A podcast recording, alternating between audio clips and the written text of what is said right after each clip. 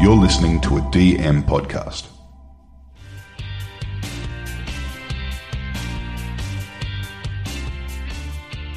Hey, we are back in the football shed. The football podcast for fans that live in the wrong time zone. Although this week, I tell you, our time zone's been pretty sweet. You know, everything kicks off at night time in Europe, and you just log on in Australia. You're like, holy shit, what is going on? Lots this week. yeah. Lots this week. Um, oh, what does John usually say? Uh, Hi, Rog, what are you drinking? uh, Jeff, uh, this week I am drinking. Uh, I've we- we've been a bit slack with recording lately, so I haven't been able to go to my little bottle shop that's near your house. So I was excited to go today. Um, I've got a Vocation Hop Showcase uh, double dry hopped pale, which is uh, with a hop that hasn't even been named yet. HBC six nine two. It's only got a number. It's a brand new hop. what? A brand new hop. brand new hop. What are you talking about? Well, that's what's in the in the, some hops. Some new experimental hops. How is It that hasn't even even been named. How do they make a new hop? I guess they engineer it, Oh, that's so gross. but it's tasty. What? There's a UK one too. I thought, given everything that's been happening, I should um, Get drink some, something from the land. get some carbon miles in there. Yeah. got to get some carbon miles. Um, uh, just just uh, for everyone who listens to this shed on, on a weekly basis, uh, we have had a few fortnightly sessions this toward the end of this season, and um, just apologies for that. As you know, it's been a bit of a turbulent time here in football shedland, and we're just doing what we can to get to the end of the season to regroup again. However, it would have been very hard to not do a shed this week. Um, oh shit, John does something else. Okay, what is it? Have you Uh, got a question? no, no, no. You haven't told oh me yeah, I've got, your- I've got, I've got. you a haven't told me about your I'm beer. drinking You're all over the shop, Fucking Jeff. hell, Moondog Lager. We're lost without him. Yeah. Moondog Lager. It's a shambles. It is a shambles. Not Moondog Lager. I just want to talk about all of the things that have been Yeah, going on, but I've got to do hold the things. Yeah. If what, what does he say? If you want to email us, email footballshedpodcast at gmail.com or join the Shedders and Volleys community on Facebook. and fuck. Okay, right. What a week. it's been great to see uh, all the action. Oh, I haven't seen it, but you told me there's been lots of action on the Shedders and Volleys group with everything that's been going on, which Yeah. is great to see. Great place to be part of. Right. Okay, can we get to the fucking stuff? Right. Have you got a question? No, I don't care about a question. What a week, Okay, Roger. all right, what's okay, I'll give you. I'll give you a question. What's happened this week? Yeah, Okay, well, I'll, I'll answer. Are you asking okay. me? No, I'm not. Okay, so for those, I'm happy to answer. for those that have who regularly listen to Been this under a podcast, yeah. Well, no, for those who listen to this podcast regularly, I'm not going to bore you. Yeah, I will assume that you will have been keeping up with the current current affairs. Do you know? I of thought football. of, of a way you could describe it quickly. Go on, I'm ready. Well, all I had that came into my head was like a Star Wars scenario of like the dark side or otherwise like supervillains. And then I was like, but then it got complicated because I'm kind of like you've got a supervillain on one side, but then you've also got a bunch I of other know, I know. supervillains, and it so I've- gets... I've been trying to work it out too. So for those who are sitting at the back, right, who haven't been paying attention, I'll, I'll give it to you in a in a thirty second. What is the. ESL, Jeff? Well, no, we'll, we'll, we'll, we'll, well, it's non-existent now, Roger. It doesn't exist. okay. Anyway, so a bunch of um, narcissistic billionaire twats had single-handedly tried to destroy the footballing pyramid, whether it be for fear of public failure, absolute ego, ego or complete narcissism, Greed. or just just money. m- misread the room It's all about the money, mate. put a put a put a bomb underneath what we know as football, and within 36 hours, 48 hours, have completely flip flopped and reversed, and we're back to where we started. However, there's a lot of bad taste in the room. I mean, did that sum it up okay? Yeah, yeah. I, I mean, yeah. It's um, it's obviously still in motion, um, but I think so much has happened. It's sort of hard to, Hard to do to it. and and I feel like I've just been, you know, reading things constantly for like two days, and I felt such a range of emotions during that time as I'm I mean, and you can see so's everybody. Like, Mm. and the, I mean, there's a little, uh, I suppose, like, almost some perverse enjoyment because I think it's all terrible, but at the same time, it's kind of nice to see like something that just just to see all that emotion and you know see Yeah. everybody and see how much people care and I mean we'll get on to you know some other other aspects of this about you know how much we care about it and maybe there's a, perhaps there's other things we should we should care about as much but I've enjoyed like you can just see how much feeling there is and how much football means to people which is great. But I I'm glad that we've had a little bit of time to um digest this and for things to change because I think if we had this podcast yesterday evening the mood in the room would have been very different and it might have just been continuous swear words for Yeah, I mean, but the the beauty of this medium, Roger, is we can call them a bunch of pricks and not get the sack. So that's good. You know, I see Gary Neville struggling with that because that's what he really wants to Yeah. do. Um, but you're, you know, you're absolutely right. Had we recorded this last night, it would have been very different. So, so for those who are listening, what we are recording it at a time that Agnelli, is that, that how you pronounce his mm-hmm. surname, has just come out and said the Super League is not viable and will not happen. That happened about an hour ago before we started recording. I haven't even seen that one Yeah, there you go. So breaking news, Rog. So, so has he resigned from Juventus or not That no, he's to not. That's a rumor, and that's not going to happen. Yeah. Although likelihood is, by the time we release this shit, it will have happened. But no, in the last few days. But as we record, it's essentially closed shop, done. I don't mean closed shop in a bad way. So, so instead of doing our normal um, shed running order today, I feel like there's some pretty important things. Oh, and Jose Mourinho got sacked. Fuck, there's some good stuff. There's some good We'll get stuff to today. Jose. yeah. Yeah. Um, so I just wanted to kind of quiz you a bit, Rog. Okay. Um, firstly, how do you feel about everything that's happened in the last three days? Well, I, I mean, I said to you before, I I, certainly had a bit of a spring in my step today, as this was all the ESL was imploding, and I saw, you know, Woodward resigning um, slash getting forced out, and um, Mm. see you, you just seeing See it all falling apart, and I was like, this is brilliant, and I and I felt really happy, but it's mixed emotions because I think you also get an idea of where we're at. We are at a point in football where these owners felt, and you know, executives at the clubs felt emboldened enough to to try and do this. You know, in the back of a global pandemic. Now, that's pretty scary to me, and and I think we'd be naive to think that this is the end of it and that it's, you know, it's going to go away.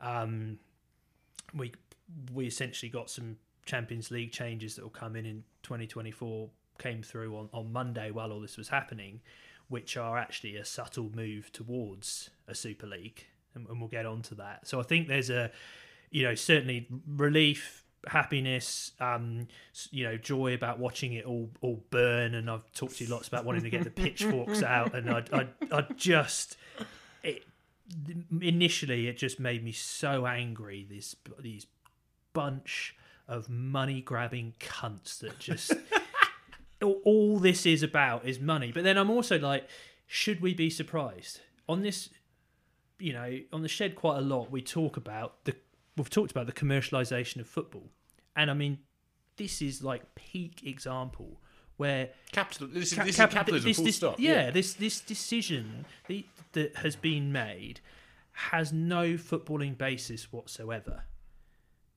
It is purely about money and about them wanting to have access and more certainty about access to that money. So I mean, you know, if you remove the footballing pyramid and you have a system where they uh, there is no relegation and you know they continually have access that's certainty you know there's all this talk about with capitalism about you know free market and you know free market's great and free market fits every fixes everything and everyone's got a chance but that's bullshit what they want is certainty they just they want to make the money and that's what this is all about Of course. Now, now I think there are different motivations for each of the clubs when it comes to why they want that money. You're right that money was the money is the fact. It all comes down to money, and and this is. I, I heard a really interesting point. I read a really interesting point. Um, I'm going to say last week. No, like a day ago. it feels like last week. It feels like last week. About this being one of the first times that the the public are really having capitalism shoved in their faces. and most people would say that they're pretty pro-capitalist as a, as a model. But when you are swept up and discarded by extreme capitalism, you, you probably have a different view. You know, and, and this is the football fans' equivalent of working for Amazon or Apple in China. You know, this is the, this is the same thing that we're experiencing, and and perhaps we need to reflect on that and go, you know, maybe we need to treat each other a bit better because if this is what capitalism does, then that's, that's a bad thing. But there is um there are different motivations for the for the desire for the money. You know, Real Madrid and Barcelona are hideously run football clubs. Hideously, we've spoken for two years. Remember, remember when the, the, Yeah. the Barcelona leaked memo came out? All their sales, all their players are up for sale pre-pandemic. They can't blame the pandemic. The, Barcelona are a billion euros in debt. A billion euros. They need this golden ticket of 420 million euros that's being offered for this. They need it. They need it to pay off their debts because they're a poorly run football I club. mean, in Madrid are the same. They've been propped up by the government for, for years. Since the so- 60s, they've been Yeah. prop- prop- propped up by the government. So there are different motivations for this. And then it's FOMO.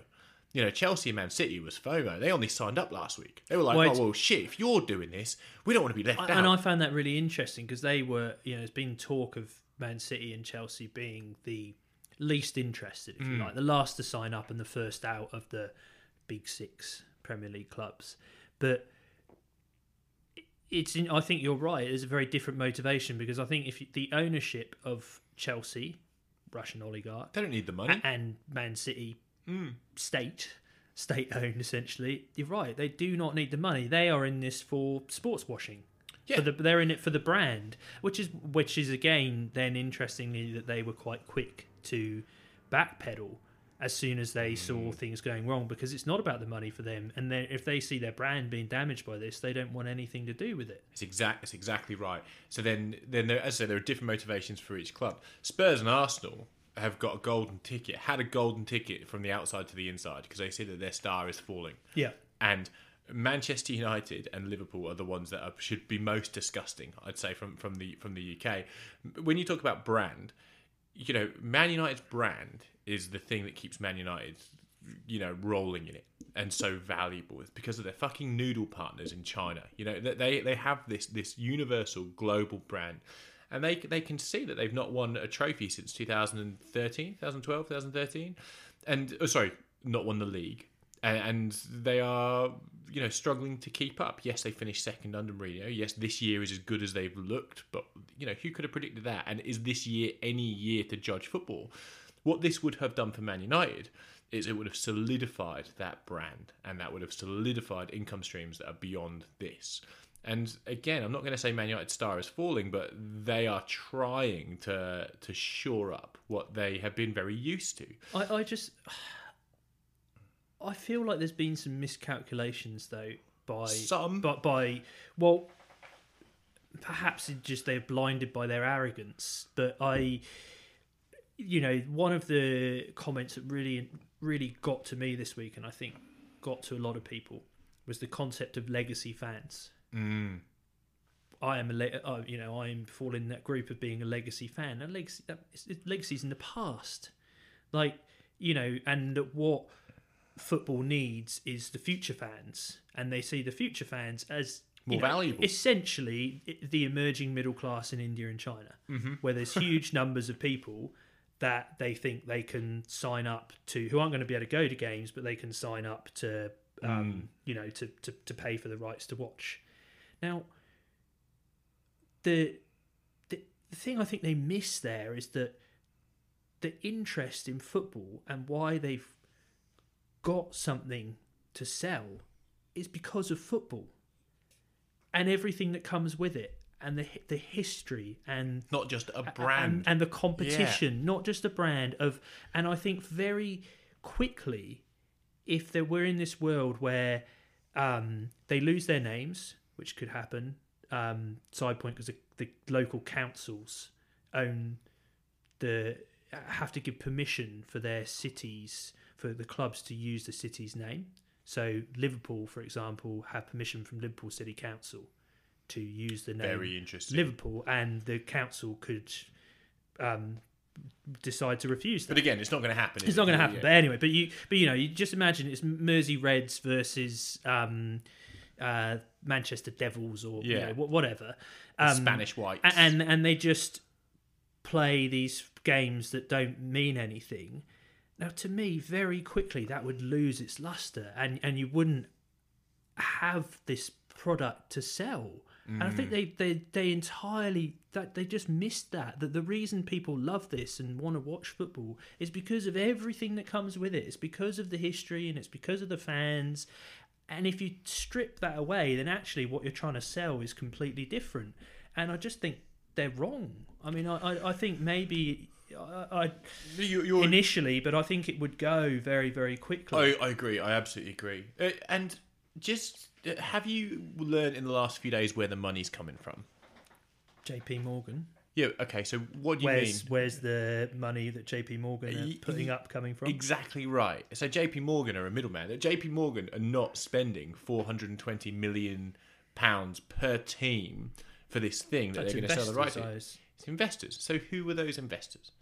Who is putting? I- have not had any information about where this money is going. So okay, right. So we've spoken about But, clubs. but again, it's it, uh, you probably don't have to look too far because it's a financial decision, and they would see that they are essentially betting against the future returns of this thing. And I, I think they'd probably very easily find several hedge funds that are willing to chuck in a bunch of money. And Mm, I, I, th- I think that there is a very limited amount of money pools that could fund a project like this anonymously. And when I say anonymously, I mean okay. So let's say some of the some of the richest people in the world are, are tied to businesses, and if a business was investing this type of money, let's say Tesla or, or Microsoft or Apple or what, you know, or Tim Cook, whomever, you you would have to declare to your shareholders that you're investing X X from your business into this project. It would be the so, Amazon you? project. Who do you? Well, I mean, okay, so I, I would love to know. I mean, I don't. I, I think there would be no. There's no football interest. It's No, no, there's no- money, but I would be interested. to- Absolutely. So if it it can't be a publicly listed company, or else you would have to declare it prior to signing up to J.P. Morgan to say, "Here's my money guaranteed. Here's my contract." It's dark money, Jeff. Well, okay, so it's either a consortium of a fuckload of people, and as you know, with all conspiracy theories, the more people that are involved in that conspiracy theory, the less likely it is to be true because people are people and they talk to people. Hmm. So actually, I would say that it's a very it's a very shallow pool of resource, and if it's a shallow pool of resource that's not a publicly listed company that has that much money and doesn't care about football, The American government. probably a sovereign nation. And that makes me feel that there was a sovereign investment nation who were very, very keen on investing in the Premier League and got embarrassed publicly not too long ago. Oh, that's interesting. Anyway, that's Jeff's conspiracy absolute Jeff theory. conspiracy yeah. theory. Well, but, d- when you spoke about Manchester United and Liverpool, the thing I want to ask you about there, um, they obviously both have uh, American ownership, and do you think that that has something to do with their willingness to invest in this at all? Hundred percent. They're used to that system. The it is always a, a juxtaposition for Americans to understand or to put any value in, in the footballing pyramid. It really is. When you, when you talk to Americans, uh, and there are Americans in this podcast, and please, please write in, write us a letter, send us an email, whatever, if you disagree with this, because the, you know the U.S. system, when you can move franchises from city to city, and where it is a closed system, and you have to you have to bid for a franchise or, or be allocated one like into Miami in in the MLS or be part of an expansion. You know, you can't just get there organically, and the idea of getting there organically is slightly alien to them. But here, let- let's talk about being in Australia, right? The one thing that we say makes football less attractive here is no relegation and promotion. We work in a very similar model in Australia that you do in the US. We have a closed system in the A League. Because of that, we have been whinging for years that it's stale and stagnant, and what we want is, you know, actual competition, something to fear for, for finishing bottom. We can we have it the other way around, and we hate it. So so yes, it's very um it's very stable to do it in a closed system, but there's just no joy there. The thing is, it's it's not going to happen. So Well, the, the, I mean, the only, the, I suppose, the way they get around it is by having a draft system, so that in theory, everyone gets a chance to win. But then, Um. But then, what's the point in that? Oh, this is the thing I hate most about the AFL here, so the Australian Football League, is because there, there are peaks and troughs that every club eventually will get because of their drafts. Every club will get good, every club will get shit, and part of me thinks, well, you're just on a merry-go-round to nowhere, and it Sounds just like being an Everton fan. yeah, it's just well, no, we're not. we finish seventh every year, Rog. We're consistent. But the, with the American side of it, oh, this is one of the things that annoyed me in the commentary on it this this week, these two days actually, is that that constantly was being sort of held up as a um, kind of like a almost a justification. It felt like in some of the media coverage, or uh, you know, perhaps it's not so bad. It's look, it's quite similar to an American system, and it just made me think immediately like that should not necessarily be a good thing. I'm like, because I I have so many issues with this concept, not just not on a sporting level. Like I think there are so many things that are abhorrent about it. Um, you know, from a, a, a societal perspective, like you say, it's a reflection on our system, which is so broken. And then you get people saying, "Well, it's quite like American." I'm like, America is the most broken of all. like, do we really want? Do we want anything? Is that proof of concept? Yeah, that's Yeah. not a lesson. And I kept see, kept hearing that the last two days, and it was making me quite angry because I really, you know, I think if anything, from the twelve last twelve, you know, eighteen months has shown us anything. It has shown us like how how deeply ingrained the problems are in in American society, and and uh, you know we shouldn't be looking to them for lessons about our um how to set up our Yeah. sporting And, competitions. and you know when let's look at what's happened in the past in the UK when, when when we've seen things like that happen, right? So when Wimbledon got moved to Milton Keynes, that was that was a that was a travesty. But what happened is the community in Wimbledon created a brand new football club, started at the bottom of the pyramid called AFC Wimbledon, and they eventually are now in the same league as MK Dons. yeah, And what an incredible story that is because actually the, the roots to the football club and the community was stronger than the the franchise or the brand or whatever you want to look at it. The current team was not as strong as the roots to that community. And that community was going to go, well, we can support a football team. We have proven it and we're going to just start again. We'll enter a brand new team at the bottom of the pyramid, work our way up and fuck you guys in about six years' time.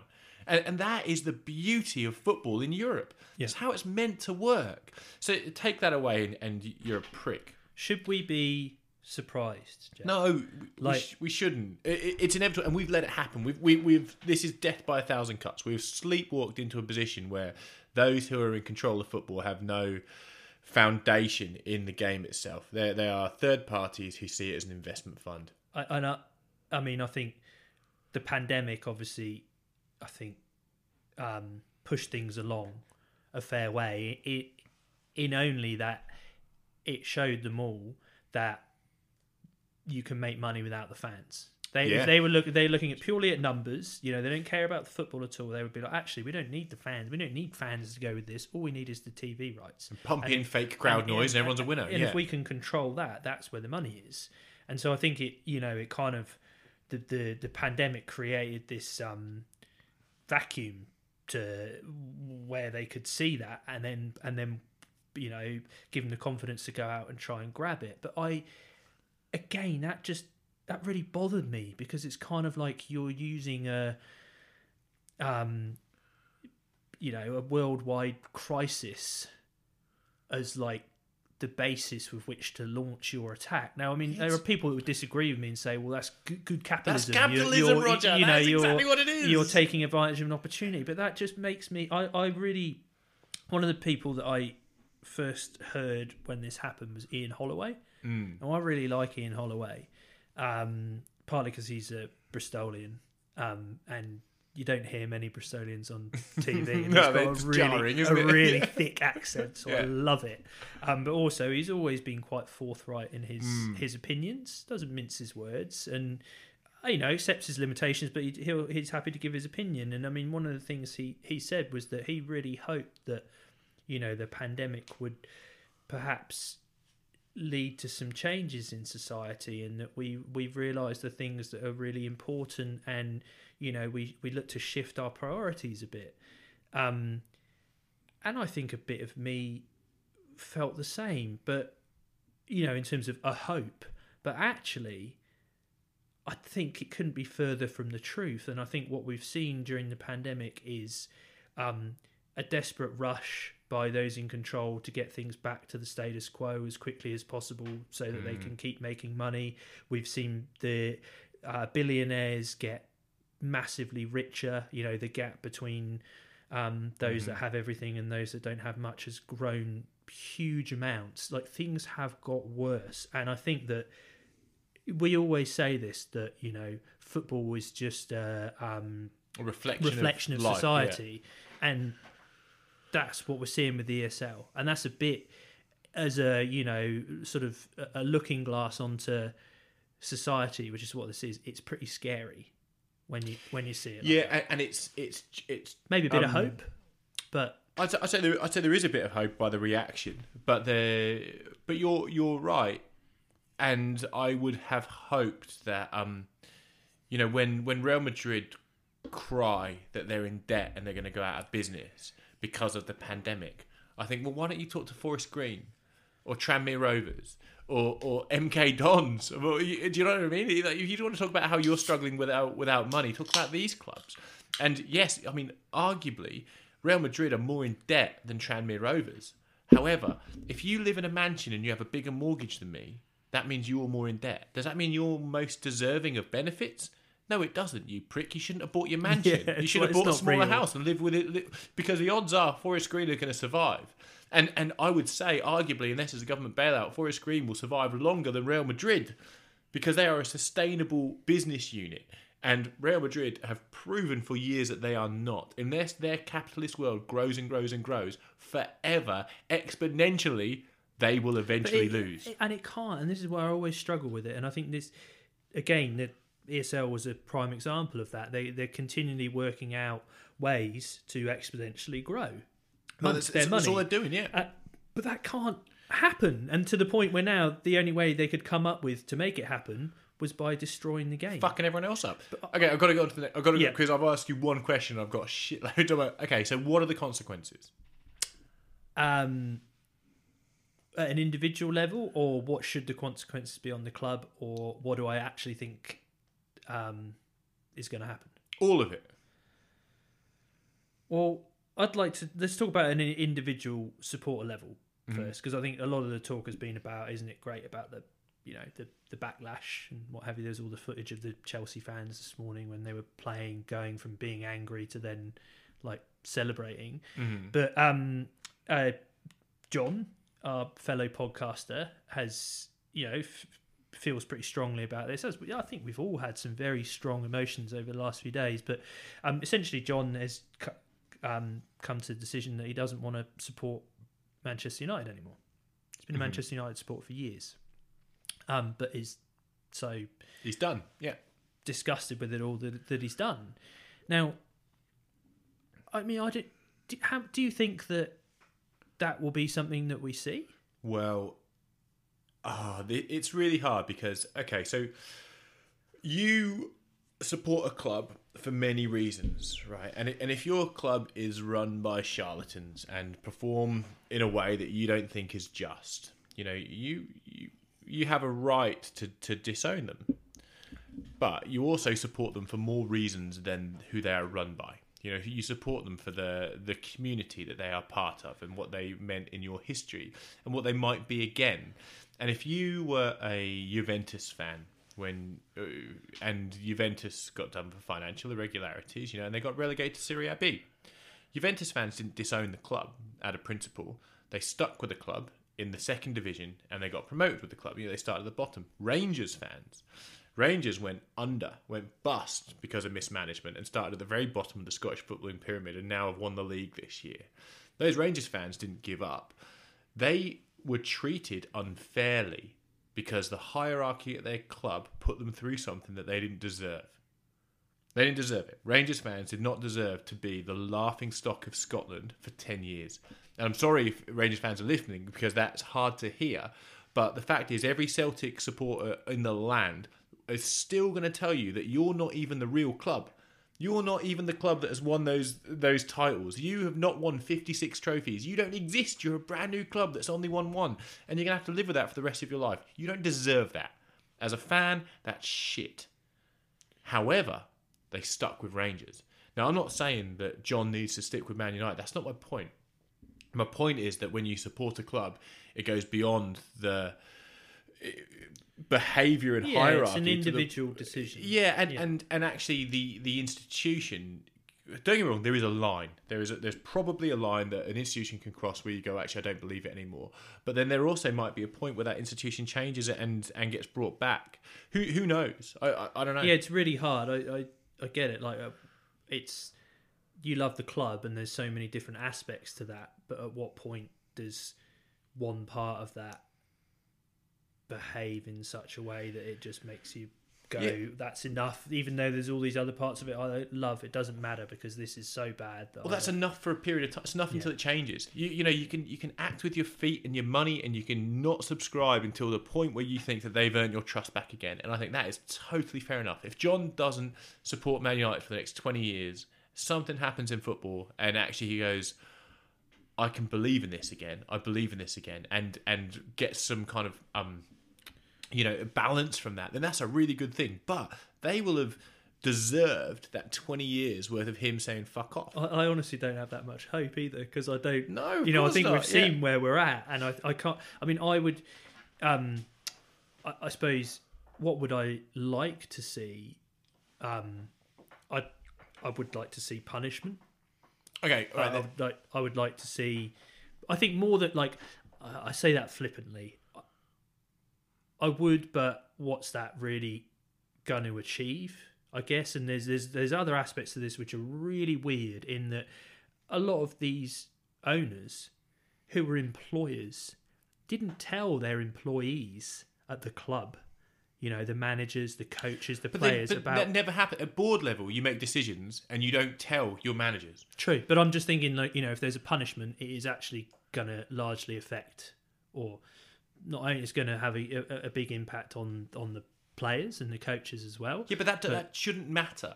Uh, And and I'm, I mean that in a way that I don't. I'm not No, saying. but what are you to- trying to? What are we? If we punish them, what are we going to hoping to achieve with that? As a as a lesson of don't do this again. Yeah, you stop other owners doing it again. Uh, You do know- we? Re- do you really think it would have that effect though? Well, I don't want to punish fans unnecessarily, but but actually the the fans are the the bulk of this. The the players, the staff are the bulk of this. But but you make decisions at board level that affects your whole business. You can make a, a very poor acquisition decision in in the corporate world, and your company can go under. That's not your employees' fault, and they wouldn't have known anything about it. But still, in our capitalist world.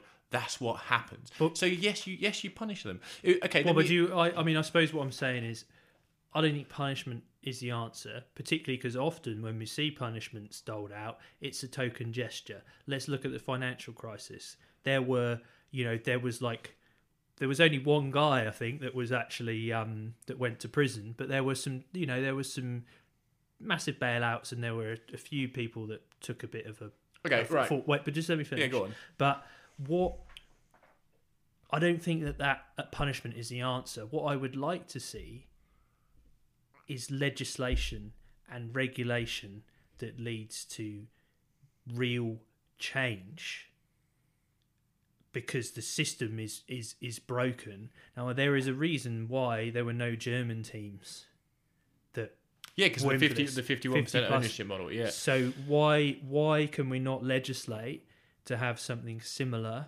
in the other leagues within Europe or in Well, or in the UK? we can, That, we that's also- that's what I that's what I think would do far more good for football is actually legislate for change rather than just a token punishment to the club. No, I don't think it should be a token, but I think it should be an extreme punishment.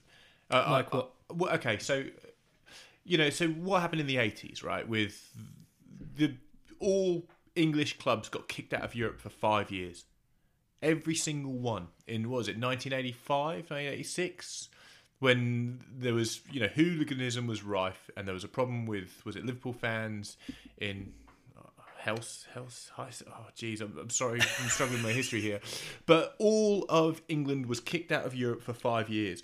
Are And you going to say Helsinki? yeah, no, no. Oh, I, I can't remember the. Pardon me. For, again, everyone's listening is screaming it out, and I'm really sorry. But you know, okay. So Oxford United won the won the Milk Cup, the League Cup in 1986. Right? They were banned from Europe. for winning the League Cup. They were banned from Europe because in 1985, all English clubs got banned from Europe for five years. What that did was it fucking nipped hooliganism in the UK in a in in the bud because it was an extreme punishment. And actually, what was going on in the early 80s was not good enough. And what happened after that made a you big think difference. there was no hooliganism in No, the no, no, 90s? no, no. Oh, Jesus. The difference between the 90s and the 80s is, is, is chalk and cheese. Anyway, okay, right. Let me let me say this. Let me let me put it this way. You let's say, for example, this is hypothetical, Rog. You have your name is Todger, and you have a you and you have a a wife called Sally. Right. Uh, let's say your wife cheats on a bloke, cheats on you with a bloke. It's all hypothetical. Hypothetical. Yeah. A bloke who didn't, let's say, put on as much weight How during COVID. So a, a guy who's a, a bit a bit skinnier than you, and, and um, you know, washed his hair a bit more often. Right. Right. And I, I get this, by the way. We can move on. yeah, yeah, yeah. yeah. Let's say she came back to you, and she told you she was like, "Sorry, Todger." Hypothetically, your name's Todger. Sorry, Todger. what can I not just be me? No, no, no, because Right. your wife's name's Sally and it's a bit Okay. too close to home. so, so your name's Todger. Anyway, Todge. So, Todge, she comes back and she says, Look, I've cheated on you. The next three days. Soz. Soz. Cheat on you, Soz. But this bloke is super fit. He's rich. He's great. He's the future. I love him. But actually, what happens in the in the days after she's told you is is that her whole life is pulled apart. You've got you know a couple of kids that that, that hate their mum. You've got friends and family that think she's a she's a she's just a complete bitch. It's like oh my god, her whole life has fallen apart. She's ruined everyone's life. She comes back to you three days later and she goes, "I made a mistake. I'm I'm just so sorry. I'm so sorry. I made a mistake." And you're like, okay, well, fair enough, right? I, I can put my life back together because you made a mistake. That's cool. I can forgive. But the first thing you're going to do is you're going to say, well, you probably shouldn't ever see this bloke again, should you? Now, I, I would say that would be a pretty reasonable response. So, the first thing I would say to these clubs who have essentially cheated on the Premier League is I'd say, well, you can't play in Europe. You can't see those. You can't see this rich bloke again for an extended period of time. Whether it's just your clubs or whether it's the country, I'm not sure. I'm not sure, and I don't think it should be the country. But who? But I'm saying that there should be a reasonable level of response for someone completely cheating on their system, ruining everything. You can't just walk back into it and say I'm sorry and expect there to be no repercussions whatsoever. So I'd say that these clubs cannot compete in Europe. Well, I let's say have that- both. Let's have punishment and legislation. well, exactly, exactly right. And whilst these clubs don't compete in Europe, whilst you can't see that other bloke, I'm going to work out how to protect myself from this Yeah. happening to me again. Which means that I'm going to we're going to go to marriage counselling and work out what it is that went wrong in the first place. Do you know uh, the? I actually I have less of an issue with your like I'm not condoning cheating, but I have less of an issue with that because there's human emotions involved. I know it's just a scenario than I do with what's happened with the ESL because it's just about money. Like at least in a human scenario, there's emotions which are, you know, more difficult to control. Like I would say, there's more mitigating factors in that, whereas this is purely greed and actually all the more reason then to really slap it down. You know, exactly right. And, yeah. and I, I mean, I I agree with you, but I just I, I really don't think that's going to happen, and I think that gives a good segue onto um the the next part of this, which is that is this just a smokescreen, Jeff? Conspiracy theory number two. Was this all an elaborate ruse to sneak the Champions League changes through on Monday, which has happened? Mm-hmm. So that's been agreed, and in uh, 2024, we will see changes to the Champions League, which look not too different to a European Super League. It's a slower change, but um, expanded 34 to 38 clubs. It's only expanded by four teams. Yeah. It's only expanded by four teams, but it's a league structure. Now, there's some things that still haven't been announced, but it's going to be all in one league, and you play 10 games 5 at home, five away.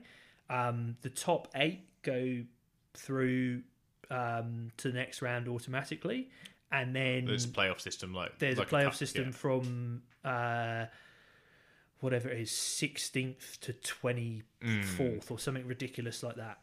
Um, and then the four teams that are coming in to it, two of them are going to be given as placings, but two of the spaces, extra spaces that are being given to get into the revamped Champions League are going to be based on the coefficient of performance from the previous five years if those sides miss out on qualification directly.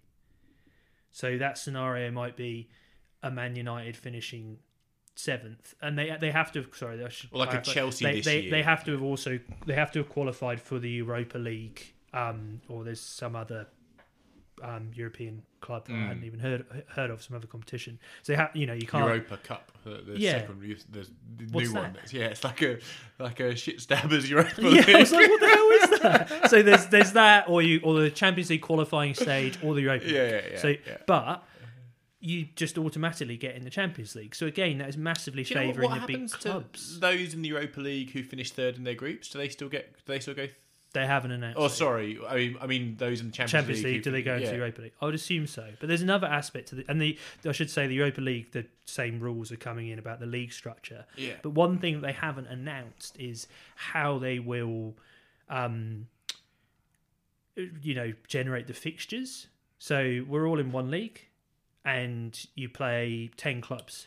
So Yeah, okay, you're not going to play yeah. all of them. So I would suspect it will be done on a seeding Yeah. mechanism. And essentially, what will happen is that um, the group of death doesn't exist anymore. Mm-hmm. You know, and I think you there is more chance that you will have big teams playing small teams, and the big teams go through to the next round of the competition. It's all designed to favour the bigger teams. Yeah, but now this is okay. just this is just come in. I agree that I agree that happen. it, it's more gross than it is now, but at least it's open. Like at least it's a system that you can qualify for from your league. And yes, I get it; it's weighted towards the bigger clubs. But remember, those bigger clubs will not be the bigger clubs forever.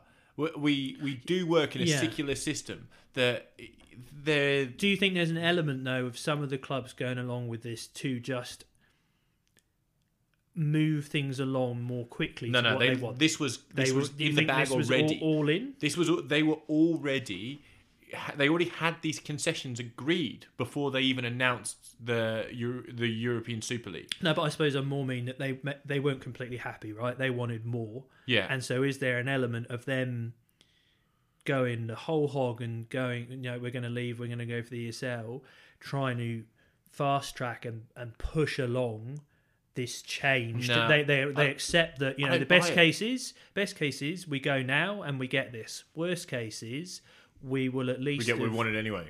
well, and Yeah. we're going to push push things along more quickly to what we want. No, I don't buy it. I, I you know, Perez, who is probably the world's biggest prick right now, um, from Real Madrid, he said that the clubs have been working on this concept for two years, which is just like Sally has been cheating on Todge for two years before she decided to come clean. That makes it worse. But it also makes it so incompetent. Like the fact that you have a Glazer, like as one of your main mouthpieces and first people to release a statement, Joel Glazer, like, like it's going to go badly. Like it just so much of it just looked like a shit show and half-assed. And you're like, if you have been planning it, like, do it better. Yeah, I agree. And and the um the United statement is something that I I will struggle to get over. And if I was in John's shoes, and if I was a Man United fan, I'd love to hear from you, Man United fans. So I can't believe I'm saying that, but I struggle with their statement. I read Arsenal's. It was emotional. I even listened to the interview with John Henry from But Liverpool. maybe they've maybe Arsenal have just got a better PR guy. Well, of course, it's, these are all done through PR agencies, whatever. But at least it just claims some responsibility. Manchester United, have you read it? Said Manchester United will not be participating in the European Super League. We have listened carefully to the reaction from our fans, the government, and other stakeholders.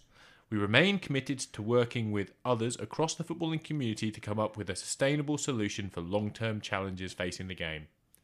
That's it fuck off. Really, just fuck off. That that, that doesn't say we were wrong. We're sorry. The fans changed their mind. It doesn't. Say, all it says is stakeholder. It says the word stakeholders. in a three sentence fucking statement, and it says that yes, this isn't the right option. We're still looking for options, so hold on to your hats, everyone. It's gonna happen again. You know, But it uh, will. piss off. Just piss I off. mean, there, there is another element here, which is one thing I found hard with this is like, you know, Gianni Infantino came out as like the voice of reason at one point in this, like being critical, and I was like, oh my god, like Yeah. the biggest crooks of all, FIFA, are, you know, sort of sounding holier than thou, coming out and and um, y- you know, criticizing this, and I I found that really hard because the, the, the system is broke. Like you know, FIFA and UEFA are horribly corrupt, and there's huge amounts of money that unnecessarily goes to a small number of people and Yeah. doesn't get distributed within the football pyramid. Like the system is broke. it's already broken. I just, yeah. but at the same time, I just think it is so disgusting that these people think that they're the ones to fix it, and they're the ones that are already benefiting the most from the system, like it is at the moment. exactly. They're the ones who don't want it to change. Okay, so the last question about because I know that we've been banging on about this for a while, but it's quite important. Last last question is: How have you felt seeing all the coverage? What have you thought of the the Gary Neville's and the Jamie Carragher's of this world, and the the, the the podcasts and the articles and the blogs, and how have you how have you felt about it? Um, well, like I said, I think it's been good to see the sort of, you know, the massive groundswell of opposition to Well- it, and, and how much you know passion and vitriol towards this, um, the the, the concept is from you know fans, players, from you know from all throughout football. Um, So did they fight it? Do they get credit? Does does does Gary Neville and Chelsea fans get credit for beating this down? I mean, I'm being I'm being facetious there, but you know what I mean. Like like is that groundswell of fan support and media coverage the reason why this has not got as far as No, as the it? reason it hasn't got through is because you mean is is it people power that's Yeah, because I'm being sold that right now. Right now, if you if you jump on the internet, I am being sold the idea that essentially a microcosm of what I'm being sold is the Chelsea fan stood outside Stamford Bridge with a placard, and Petr Cech came out and said, "Don't worry, we're working on it." And then they were cheering because they did it; they saved football. And I'm not I'm not trying to belittle the Chelsea fans. So that is a microcosm of the message that I'm hearing everywhere. There is a very I, very I think there's an element of that in that I think football said hold on. Machine says no. this is football. Like this is still you you are trying to take our game. You know this is like we said it's, it's capitalism on speed. It's gone too far to the point where they've actually left the thing that they're trying to sell behind. And they've gone like oh we don't really need that. We just we only need a little bit of it you know just a few clubs to go and play and, and that's all we need. And the rest of football has has massively rejected that. And i think i mean it will be a money decision. They've realized that there perhaps would be too many um loopholes or that there could be legislation to stop them doing it and uh, they misread the room. I think that's why it and there's an element of people power in that that's that's important. I think it's also interesting as a side point with it that I sort of thought because I felt like that was my immediate reaction. You know, you feel really strongly about it, but then it's interesting that we saw um, Patrick Bamford obviously was interviewed and Mm. uh, came out and essentially said, "Well, what what about racism? You know, this is a, a problem that's been in our game for such a long time, and um, everyone agrees that it's Where's the people it's a power? horrible thing. Yeah. But where's the people power? And then the interviewer was straight away just trying to bring it back to the as like immediate case in point, Yeah. proven within the interview. Yeah, but what do you think about the uh, ESL? Yeah. Um, and then you know you'd say the same. I mean, I spoke about um, Infantino coming out in opposition with FIFA, and yet for exactly the same reasons that these clubs tried to start the European Super League, Mm. FIFA gave the World Cup to Qatar You're to, exactly to, right. to make money, and thousands and thousands of workers have died because of a decision that FIFA have made. Now, I mean, it again is where I, I suppose it's. I think without getting too philosophical, we only notice that the water is rising when it's at our front door. When you're drowning, that's exactly it- right. Yeah, And I think this was a moment when fans of football, um, you know, they can rationalise what's happening in Qatar because it's hap- Yes, it's awful, but it's happening a long way away. somewhere else. It's somewhere else. But this was this is this is my football, and you're you are taking it away from me. I you know I don't like that, and there's an immediacy to that, and I think that's what that's what we saw. And I suppose some of that's human nature, but it does make you think that. I think it just makes you realise ha- that there are some pretty deep seated problems, wi- like with, within football. I mean, but it did. How did it make me feel? I, I did see have some faith in that. I I, I mean I, I want to believe that there is a people power element there too. I mean what do you what do you think? Is it like is I- that naive? I struggle with it because I see if people power made a difference, the concept wouldn't have found the table. If they cared, if they actually gave a shit about what the people thought, it wouldn't have got as far as it got. So something else is the reason why it fell apart because they will have fully you know you make a pragmatic decision you go okay well how many you what you said at the beginning of the pod right you said the market is is the middle income chinese indian indonesian who are you know ready to embrace this new amazing competition who don't give a shit about burnley versus stoke on a monday night they're they're they're the market right so you go how many people are there Well they're assuming that's the they're assuming, yeah. How many people are there versus how many people are in England? There's what, 65 million people in England? There's that many people in UK. It, uh, so, how many people in England? forty odd to forty five. Okay, there are that many people in a province in China. So they're going, well, who gives a shit if all of these people turn away from us? Because actually, we can we can just sell it to Zhengjing, and we'll be all right.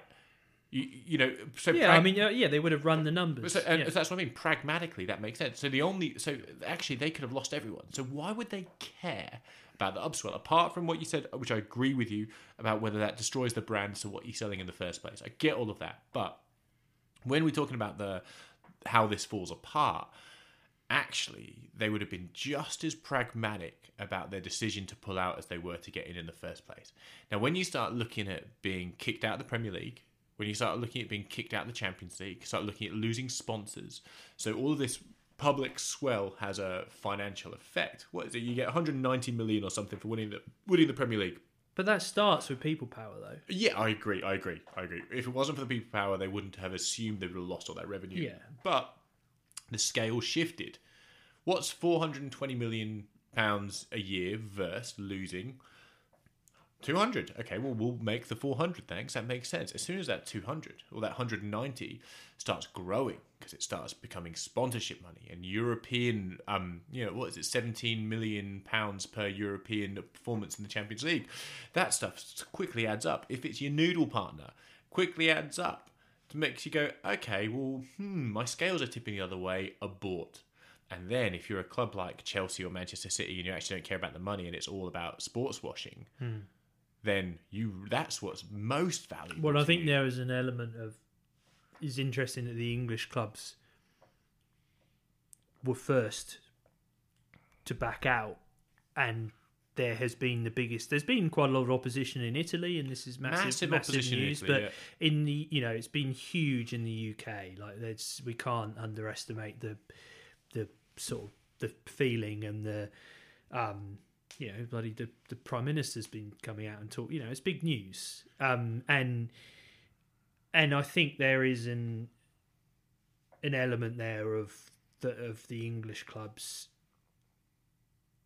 perhaps realizing that they had misread the room and that feeling and that their the implications might be bigger than they thought for, Yeah. for leaving agree. and This then is- as soon as you get one go then it's like dominoes House of then- Cards. yeah I've never in my life seen the government, all the newspapers, and all the people be on the same side for anything in England ever. I've never ever seen it. Whereas suddenly, Apart from uh, World Cup or the Euros. well, but but the, but even that goes. You know, even sometimes yeah. Boris Johnson isn't even up for that. He's a That's rugby true. fan. Do you know what I mean? So it's like there's like.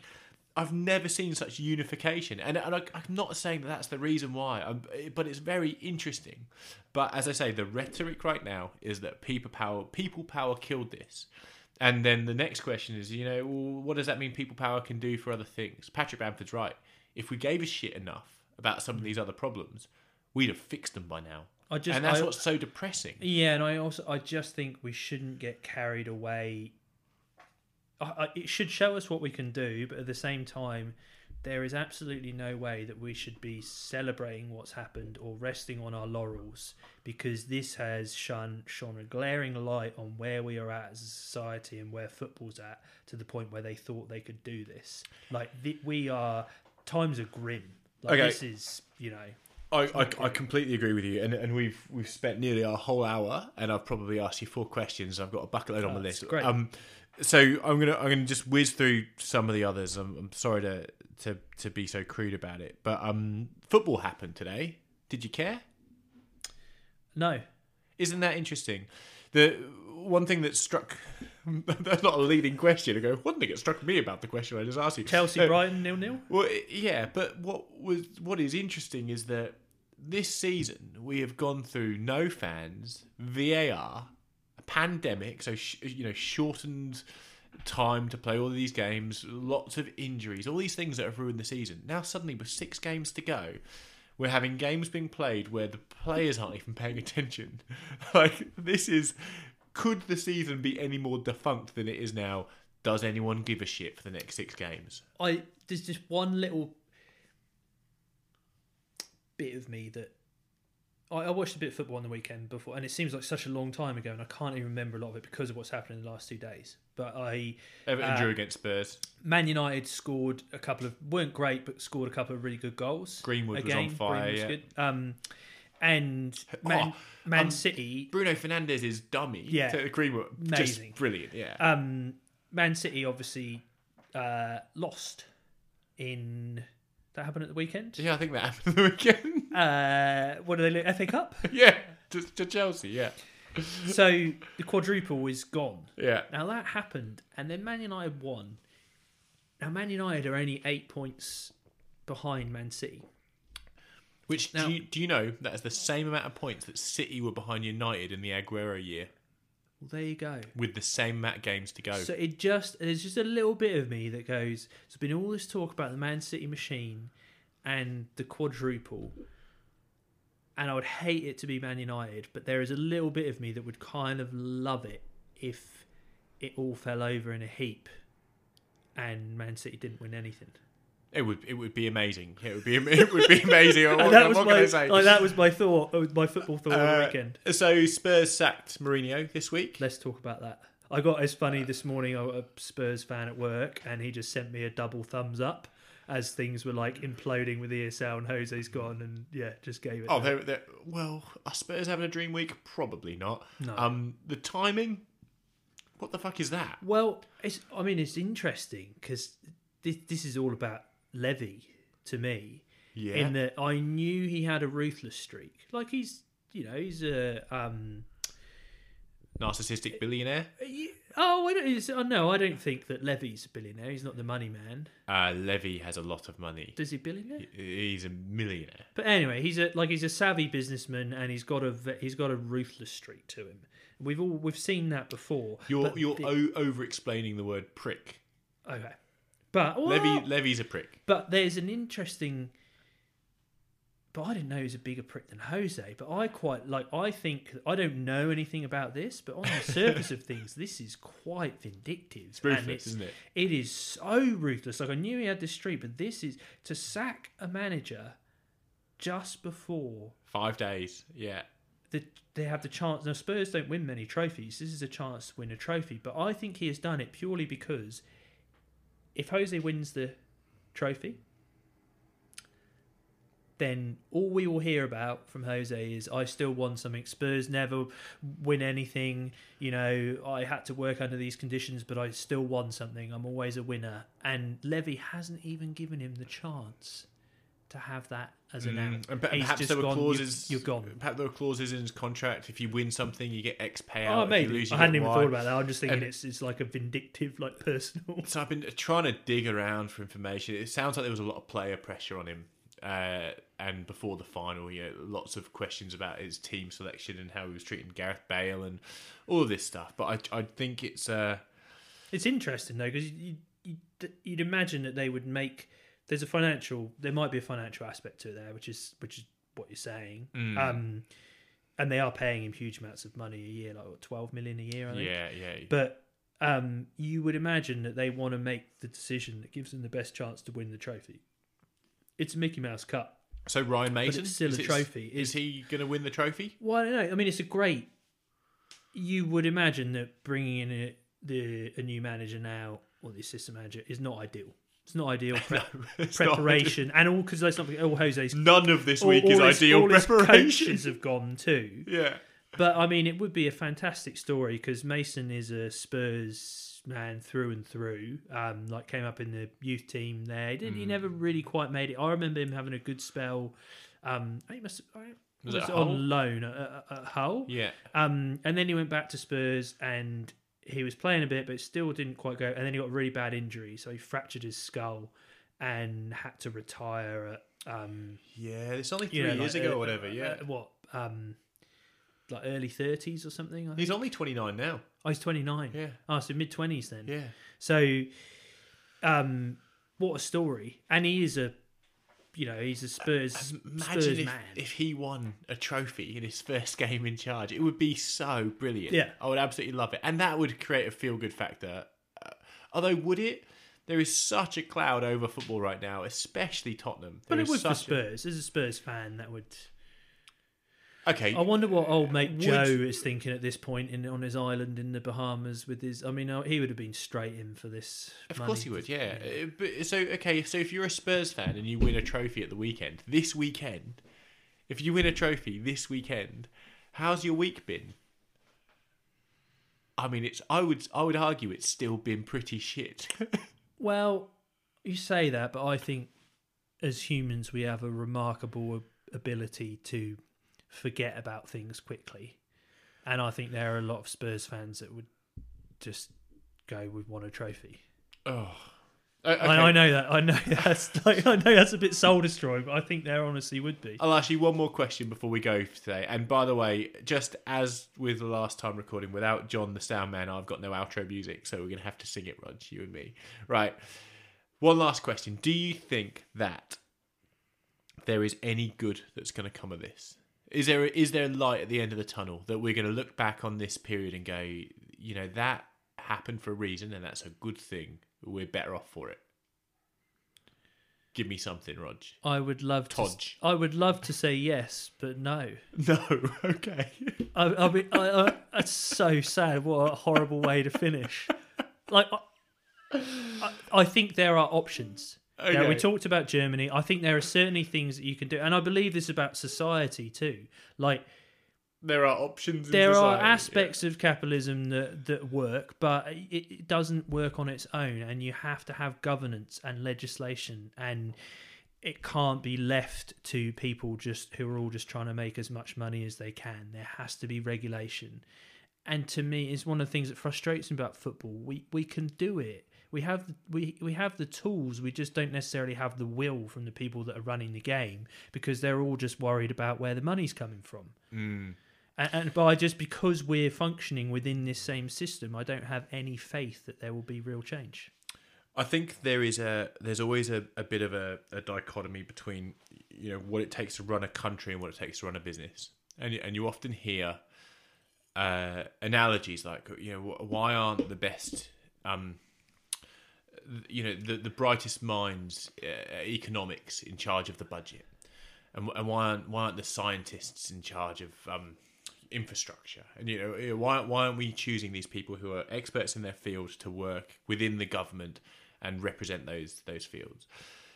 and using them from the private sector. And and the, the problem with that model is that the the point of the private sector is to make money for the private sector, and the point of the government is to have the people in that who are governed flourish. And those two things cannot work together. You cannot be a, a profitable private entity and also have your people flourish. And I do not care who you are, that's just impossible. And when we Which is generally why we see cyclical governments. exactly right, you have one that spends and one that saves. And you, when we look at football, we are looking at uh, a strange crossbreed of you need to support your network, which are the fans, and have them flourish so that they continue to support and grow your support because they're the envy of across all of the other fans. At the same time as we've let in the concepts of being a purely profitable business and not a community, and that we have seen the balance shift, and it has shifted in a way that looks right now as irreversible. But I do. I mean, I do. There is a lot to to look at the, the German model to say, and, and that hasn't stopped success. I mean, there's Yeah, but we can't there's go back issues to with that. the league. The only but- way you can go back to that is to is to is to have brand new clubs starting in the football league Yeah. like that, Yeah. and being more successful than the clubs are currently there, Or and that is in a sense an open market. to sell their shares. I you can't you can't force. No, you can't. Yeah. Okay, well, good. There's lots lots to look forward to then in football for this week. So just to conclude, no one gives a shit about football. It's all fucked. Games are pointless, and we look forward to the next six. But uh, the Euros will be on soon. There might be fans. UEFA, yay! yeah, so what The saviours. Yeah. Okay. So what is Yeah. it? Football shed. Did you do this last week? Yeah, I did, but I can't work out how to do the outro on the podcast. See ya. Bye.